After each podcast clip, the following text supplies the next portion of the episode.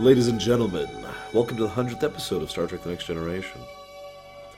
It's kind of a big one.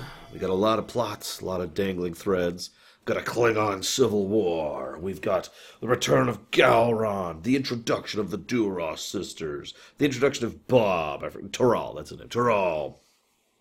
The continuation of the discommendation plotline, which would also continue in the future. Kurn is back. Oh yeah, and there's this Romulan chick. I don't know who she is. Anywho, also Reagan was here for this one, and and apparently related the Klingons to Congress. Strangely enough, for such a big episode, which garnered a decent amount of views, there's not a lot of behind the scenes information on this. Uh, some of you, oh, oh, it's over there.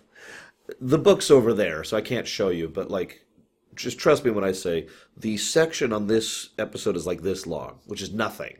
Most episodes have like this big of a section. This is just one column, which is just like that, and that's it. It's not a lot of behind the scenes. A lot more in the next episode. I bring that up though because this episode's construction feels a little odd to me. We'll discuss why as we go through this.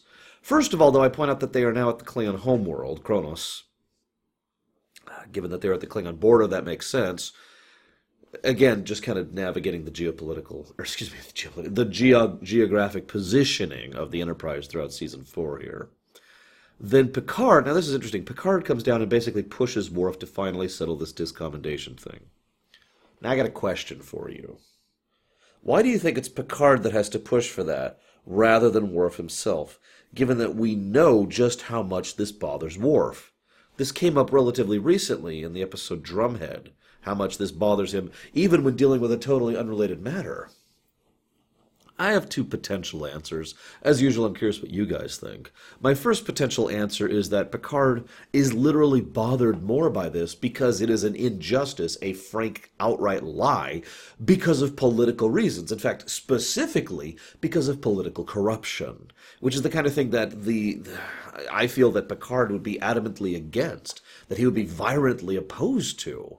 The very idea of this kind of corruption is something that would bother him, especially given the stalwart, lawful good Federation guy that he is. Second possibility, and these aren't mutually exclusive, is that he is allowed to express how much it bothers him, and Worf does not allow himself to express how much it bothers him. Thus, it's kind of like something I talked about recently the boasting versus the humility. In other words, if I say blah, that's not as valid as, if someone else says blah about me. Thus, Picard is allowed to be the person who says, This is a grave injustice, you should do something about it, and thus Worf is allowed to agree with him, rather than Worf himself saying, This is a grave injustice and something must be done about it. Just food for thought. So of course we have a civil war slash succession crisis. Of course we do. It's a uh. Uh, wrong word. This is an autocratic organization with a governing head, which is extensively political and has been ever since it's really been first introduced here in TNG. Of course we're gonna have a succession crisis. Let's talk about something really quick. We're gonna get into a little bit into politics because we kind of have to. This is literally a civil war arc. Why is it you think the Duras family has such influence in the Klingon Empire? Keeping in mind that Duras himself is frickin' dead. Now, I've already given one of my theories on this matter. I theorize that Duras himself was not intelligent, not strong, not charismatic, not anything. He was a good puppet. He did as he was told, and was very good at doing as he was told. And the Romulans, who are far more Machiavellian, uh, you know, more capable, in other words, of manipulating and maneuvering the situation, are the ones who are actually the ones pushing and connecting politically. He was just the puppet, the mouthpiece. That that theory gains a little bit of strength in this episode as we see the Duras sisters have effectively maneuvered the situation such that no matter what Picard chooses, this is going to be a win for the Duras sisters and their claim on the throne. Now, Picard even gives the wonderful insult. You've maneuvered the situation with the skill of a Romulan. Very understated insult there. I liked that. Now, that being said, I do have another theory, which is not mutually exclusive, as to why the Duras family continues to have power with Duras himself dead. How do I phrase this? This is a this is pure theory, but the idea is couched in the concept that there is a sufficient amount of, let's call it what it is, corruption within the uh, within the Klingon hierarchy and the upper echelons of power, such that they all want to be hidden. They want to remain corrupt. They want to remain having their connections and their power and their dirty dealings and all of the influence and strength and wealth that they enjoy.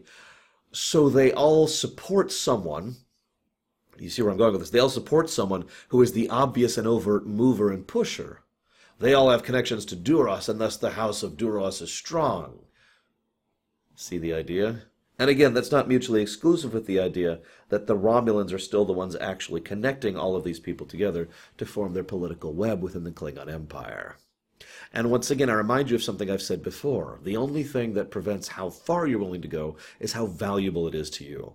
And again, the Klingon Empire and the Federation drifting apart, extremely valuable to the Romulans.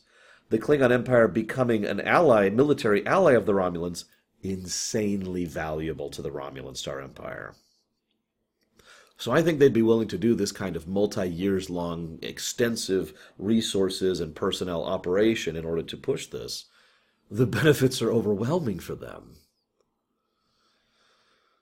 So we have a couple of scenes with Worf and someone else. First, it's Gowron. So Worf is Worf and Gowron talk, and we talk about politics, of course.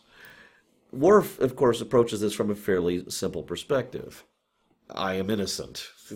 because he is. He didn't actually do it. He accepted it, and I have the proof to show that Duras did it. And Gowron says, okay, uh, that's interesting, but not that useful. Worf's like, huh? Well, you can give all the proof you want, but the, the hand of the House of Duras has support, like I just mentioned. And like I just theorized as to why that is. So, in other words, the only way this would be useful is if they were able to chip away at the support of the House of Duras, not if they were able to try and, you know, just outright accuse, hey, by the way, we have proof, blah, blah, blah. It just doesn't cut it in Klingon politics. So, Gowron basically looks at this situation for what it can do for him, which is nothing other than stick his neck out more, and he says, nope. Keep that in mind. Just We're going to do some characterization of Gowron throughout these two episodes. Then we see Guinan and Worf. This is a great scene. Not only because it's Guinan and she's awesome, and it's Worf and he's awesome, but what's really awesome about it is as they're talking back and forth, what it really boils down to is the idea of her basically getting him to realize how Klingons are. It's never really fully sunk in with Worf how much of a difference there is between the reality of the Klingon Empire and his own personal idealization of the Klingon Empire. I've referred to this before as the son of Mogh effect, which unfortunately I didn't come up with that term. A viewer came up with that term. I wanted to call it the Worf effect, but the Worf effect is an actual trope for something else. The son of Mogh effect is when someone is an outsider from a culture and thus venerates the best parts of that culture and romanticizes it, and thus arguably then becomes the idealistic version of that culture, even though they themselves are not representative of the reality of that culture. Son of Mogh effect. And this is where Worf, this has already hit Worf before because he's already dabbled in Klingon politics. This came up in Sins of the Father. This came up in Allegiance. But now it's really smacking him full on in the face. He has flat out gone to the person who is about to become chancellor, who already is on his side, with proof, and he has been told, nope. Because that's not how the reality of Klingon politics works. And so it kind of smashes him in the face on this one, which leads us, of course, to the scene between Worf and Kurn. Always awesome to see Tony Todd again uh, Kurn basically says, no, we're going to go ahead and do things. Now, this is interesting. If you're paying attention, and I hope you are, what Kurn was saying was that he was actually basically being supportive of a third faction. Because we've got Gowron and his relatively lack of support. We've got Duras and his significant political support. And then you've got, let's call it what it is, the military. And the military wasn't really, at this point in time, hadn't really pledged to either flag and was just kind of doing its own thing. And I bet you Kurn is not the only commander with loyalty of other commanders who was thinking about basically saying, all right, let's just start over. let's, let's just make this a whole new thing. If, in fact, if not for Worf's influence, we probably would have had a three-way civil war which would have devolved into like a 17 way civil war as all of the military factions or all the military the military factions d- disseminate into smaller and smaller factions as everyone starts scrabbling for the throne which might have actually been the end of the Klingon Empire if you're thinking about it. That's worst case scenario of course. But I mentioned that. Worf decides he's going to go ahead and do something, and this is very fascinating to me because, well, I'll, I'll talk more about this later. But he basically says we're going to support Gowron, just not right now, and you're going to do what I have to say because I'm the one who's in charge. Given what eventually happens to Kurn and his family over on Deep Space Nine, it's always bothered me a little bit because that all started right here. I'm not going to say anything for spoilers' sake. Just, eh. Anyways. So Toral shows up, who is a moron. I get that that's the point, but he is a little bit irritating. He is effectively a child. He is a loud braggart of a child who has nothing to back up that bragging, and it shows that in every case. In almost every circumstance, when someone tells him to shut up, he does immediately. And he is shut down because every idea that comes out of his dinky little head is an incredibly stupid one. so, I don't even know what else to say about him. I, again, I get that that's the point, but I have not much else to say about Toral. Moving on. So they start to talk about factionalization now that the Duras sisters have made a formal claim using Toral as their backing pawn. Funnily enough, by the way, Duras himself is being replaced by the illegitimate son of Duras, who is now going to literally be a more open puppet in the same sense that I theorized Duras himself was. I just think that's a little funny, a little bit of irony there, assuming I'm correct, of course. So that they start to factionalize, and control of the fleet becomes a major point. Of course, it does. Any kind of major uh, succession crisis is going to lean and tilt on one of two things money and military. And money isn't something they really talk about in Star Trek, so basically all of the focus is on who the military supports. And as we start to see bit by bit, the military starts to already factionalize, even amongst itself. So, that leads me to a part where a scene which I don't like. Picard comes on. Worf is getting the data on you know the, the Khitomer thing that proved that he was innocent, and Picard says, "What the hell are you doing? This is a conflict of interest." I don't like that scene. I, I I'll explain more about why later, but it feels like Picard is being, oh, what's a good word? Stupid in that scene. Now, I get the point. He's trying to stay as neutral in this affair as possible, and he admits that he will make these records available publicly to anyone, which I'm actually kind of weirded out that they weren't already, but whatever. And that's as far as he's willing to go. So now they will have the ability to publicly pull the proof and say, yes, here, boom, I am, I am innocent. And I get the very strong impression the only reason he goes that far is because of how much, as I mentioned earlier, this injustice has bothered him. Remember, he's brought this up before this between the discommendation and now, this has already been brought up by Picard. This has been bugging him this whole time. So Picard is called down to the surface. He has this little meeting with the Duras sisters, insults them as if they were Romulans. They pretty much make this point uh, very, very clear. They are playing at politics. They don't care about realities of law or anything. So you can say against him, in which case we'll say that the Federation is tainted and we'll take over anyways, or you could support us and we'll have friendly relations with the Federation in the future. What's funny is I'm almost positive that's a lie because the Duras sisters, for all of their power and influence, and there is a significant amount of that, are ultimately, you know, oh, they're the Dukat to the Dominion, you know what I mean? so they're, they're still under the paymasters of the Romulans, and I don't think the Romulans would be okay with that. Anyways, so then Picard has to go down and finally rule is this claim valid? And Picard says, no, of course it's not.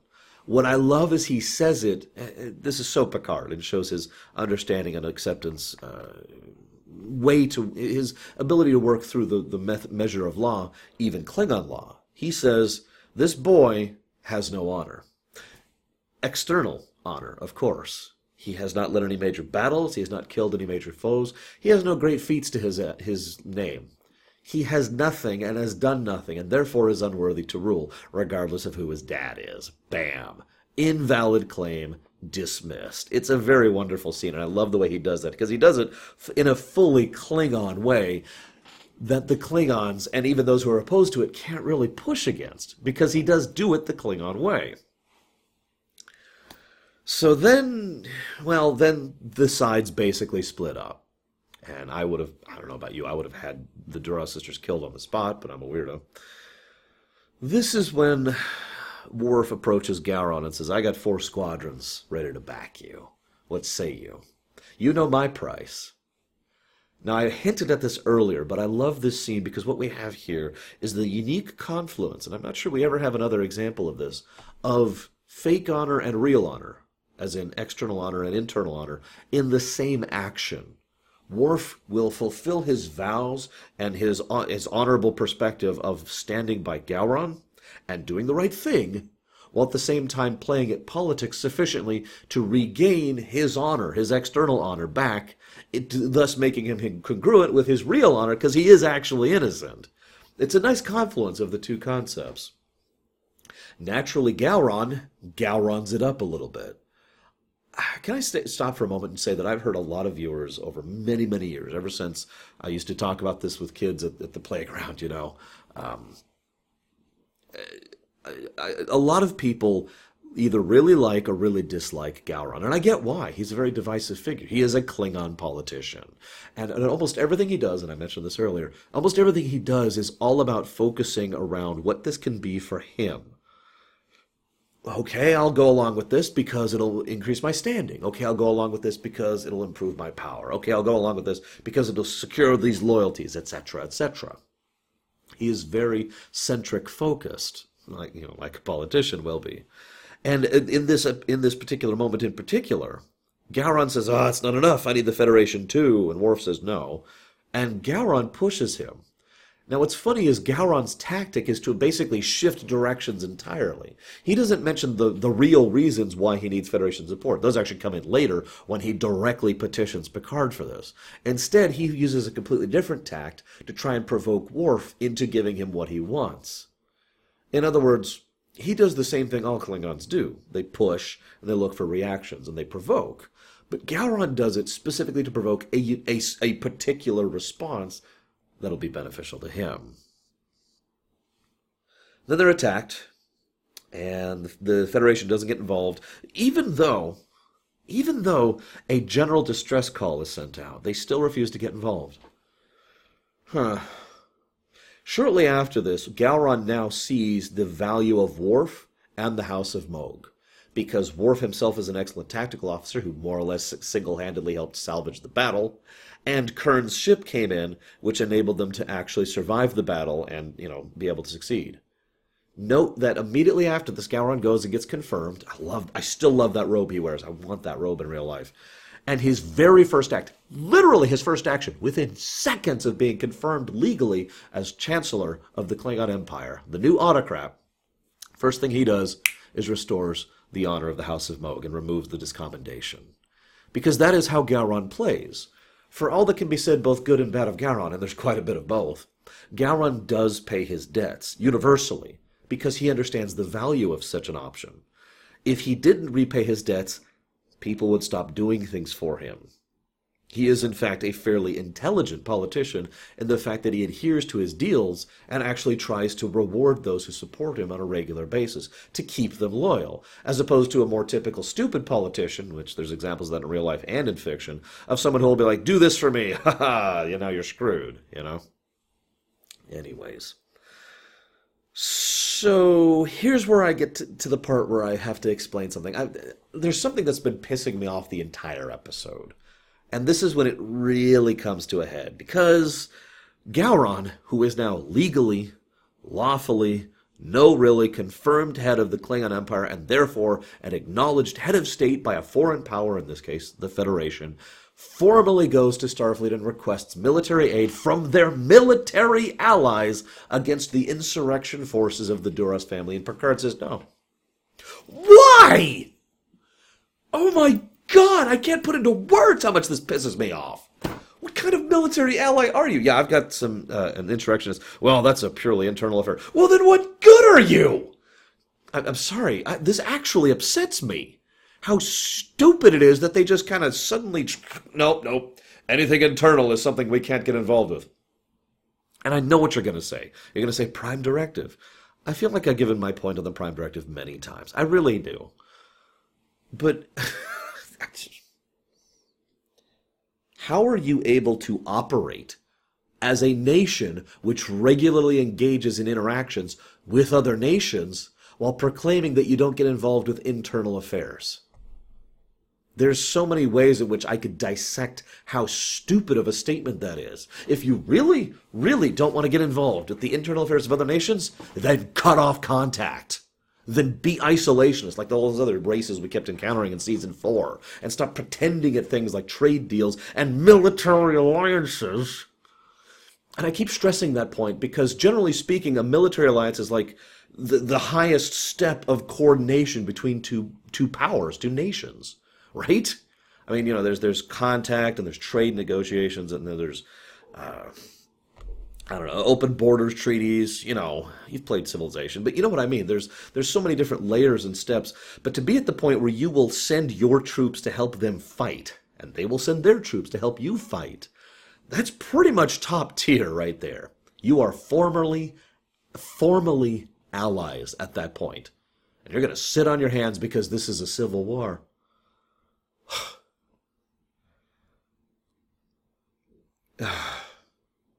An argument could be leveled, and I, I, can already hear it in the comments section. An argument could be leveled that this, because this is a civil war, they shouldn't get involved. Because the civil wars are a mess. Let's just go and acknowledge that. Civil wars are always a mess, right? But the problem is, you have to then decide what what qualifies as the actual foreign head of state. What I mean by that is the Federation has to decide who amongst whatever other nation, we'll use the Klingon Empire, whatever amongst the Klingon Empire qualifies as actual legal acknowledged leaders of the Klingon Empire with regards to its dealings with the Klingon Empire. Otherwise, the possibility of internecine factions or policing or whatever means that they're they're not sure if they're talking to as someone that they acknowledge as someone who is a legally ratified representative of the nation they're trying to contact. Does that make sense? Now, by all accounts, and Picard himself has extremely personal experience on this, Gowron is that person. The legally ratified head of state, formally confirmed by Klingon law, in accordance with Klingon tradition, fully d- d- fully concluded internally. The fact that these people are fighting against him does not I know this is a bit of a stretch, but this effectively legally isn't a civil war. Because it's not two equal factions vying for control of leadership. It's one faction trying to usurp the legally defined control of the other faction. Gowron has been instated. He is the Chancellor, in accordance with Klingon law. And I, I, hate to keep banging on the legal side of things, but this is the Federation. Of course, they care about the legal side of things. So even by the Federation's own perspectives, they have to acknowledge Gowron equals head of state equals Klingon Empire. And they're just refusing to deal with him, including his plea to help, his formal plea to help against insurrectionists, because at that point this really isn't legally a civil war, because it's still an internecine affair. Grow some goddamn balls. Oh, it pisses me off. I'm sorry. I'm sorry. I am actually angry if it's not obvious.